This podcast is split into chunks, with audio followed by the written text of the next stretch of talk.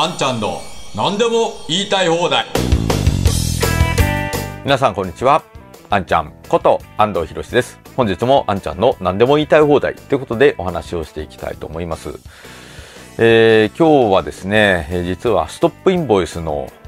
代表の小泉夏美さんと対談をしてまいりまして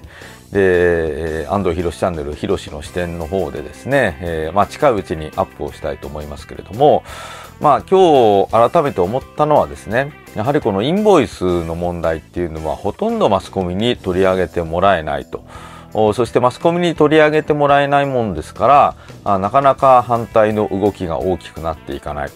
えー、そしてえーまあ、今テレビとかそあるあるいは新聞とかあそういうところでこのインボイスの話題が出ると必ずこれは益税対策なんだと、まあ、要するに今まで、えー、消費税を請求した請求していたにもかかわらずそれを納めなくて済む人たちがいたと。でそういう人たちのこの益税をこれからきちんと納税させるための手段としてインボイスが導入されるんだ。まあ、そういう説明がえテレビとか新聞とかあるいは有力な言論人みたいな人がそういう説明ばかりするので、え普通の人たちはあそうなんだと今まで益税っていうものがあってで免税事業者の人たちはそれを不当にポケットに入れて利益を得ていたんだとそれは納税してもらわないか困るよなと。まあ、そういうふうに思ってる人が大半だと思うんですよね。なので反対の世論は盛り上がらないし反対の運動してるとなんやこいつらと今までズルしてたのにそのズルしていたものを続けたいっていうなんか変な変な利権を守りたいだけなんじゃないのかと、まあ、そういう間違った批判をされてしまって、えー、これがまた広がっていかないと、まあ、そういうことがあると思うんですね。まあ、でも今国会の中では消費税が預かり金ではないっていうことは明確に財務省も答弁をしておりますし預かり金ではないっていうことはこれ単なる価格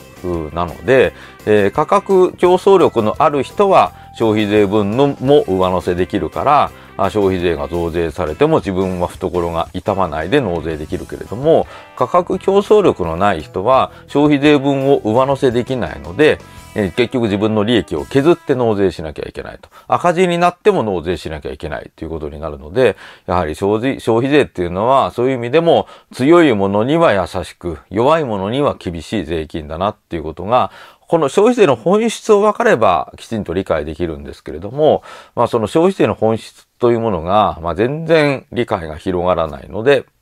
まあこのインボイスについても、なかなかこの反対運動の輪が広がっていかないと。まあそんな話をしておりました。でもやっぱりこれマスコミがもっともっと取り上げてもらわないといけないと思いますし、それからいろんな著名人の人たちもこういう運動に参加してくれると、まあ非常にありがたいんではないかなというふうに思っております。まあそんな中で、えー、今日は世論調査の結果も出ておりまして、えー、軒並み内閣支持率は上昇しています。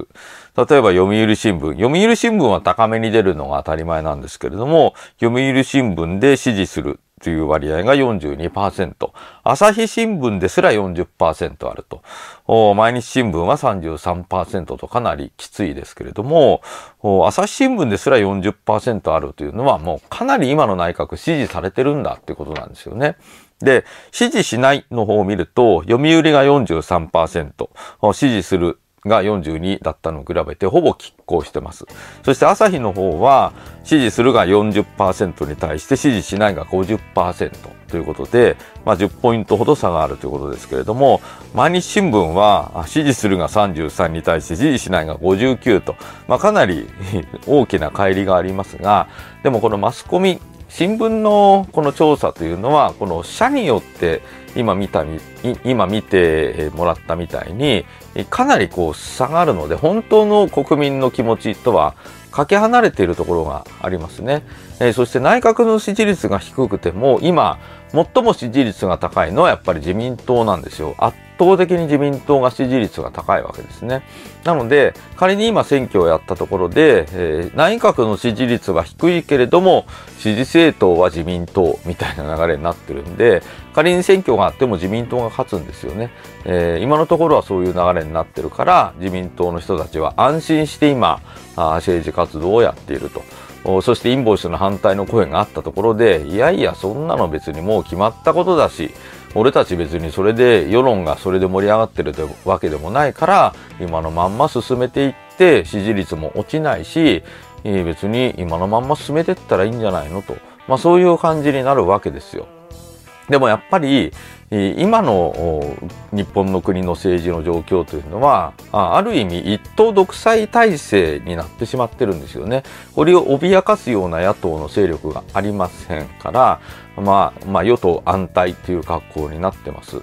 で、やっぱりね、このインボイスの問題というのは、この消費税の本質に目を向けてもらう絶好の機会なわけですよね。なので、この消費税の弊害ということが分かっている人は、このインボイスに絶対を反対をした方がいいと思いますし、インボイスに反対をして、その流れの中で消費税の本質を知ってもらって、えー、そして消費税廃止までの道筋をつけると。こういうことをぜひね、もう党派を超えて、えー、やってい、きたいというふうに思ってます。まあ今日はですね、あの、安藤博チャンネル、博の視点の方でも一本あげましたけれども、まあ残念ながら自民党の西田参議院議員がですね、えー、免税事業者もこれからも免税事業者でいいっていいと。で、免税事業者の発行する領収書は、どうせ税務調査なんか来ないんだから、もう今まで通り全額仕入れ税額控除してしまいなさいと。うん、これで安心して免税事業者の人はこのインボイス制度を乗り越えてくださいっていう風な動画を上げていましたけれども、まあ、これとんでもない話で、えー、そんな追徴課税をされる可能性があるし、追徴課税された時に払えばいいじゃないかというふうに言われてもですね、えー、じゃあそれ誰が負担するだ、誰が負担するんですか？っていうことで、えー、これは免税事業者の人と、それからそこに発注している事業者の間で必ず揉め事になりますから、まあこういうことはやってはいけないと思います。やはり法律をきちんと守った中で、えー、きちんと対応ができるような方法を考えていく。で、そうなってくるとやっぱり今、インボイスに反対できる行動というのはインボイスボイコット大作戦。ね、まず登録しない。登録しちゃった人は取り下げる。ということが一番有効だと思いますし、あとはやはりこうマスコミ等のね、あの、有識者の皆さん、いろんな声の大きい発信力のある方々、こういう方々にぜひ声を上げていただいて、インボイス反対の運動をですね、えー、まだあと半年ほどありますんで、施行まであと半年ほどありますから、この間に大きくしていただきたいと、もう心から願うところでございます。はい。ということで、本日もご覧くださいましてありがとうございました。ぜひ皆さん、チャンネル登録と高評価、そして通知設定をよろしくお願いいたします。それでは、あんちゃんの何でも言いたい放題、また次回お会いいたしましょう。ありがとうございました。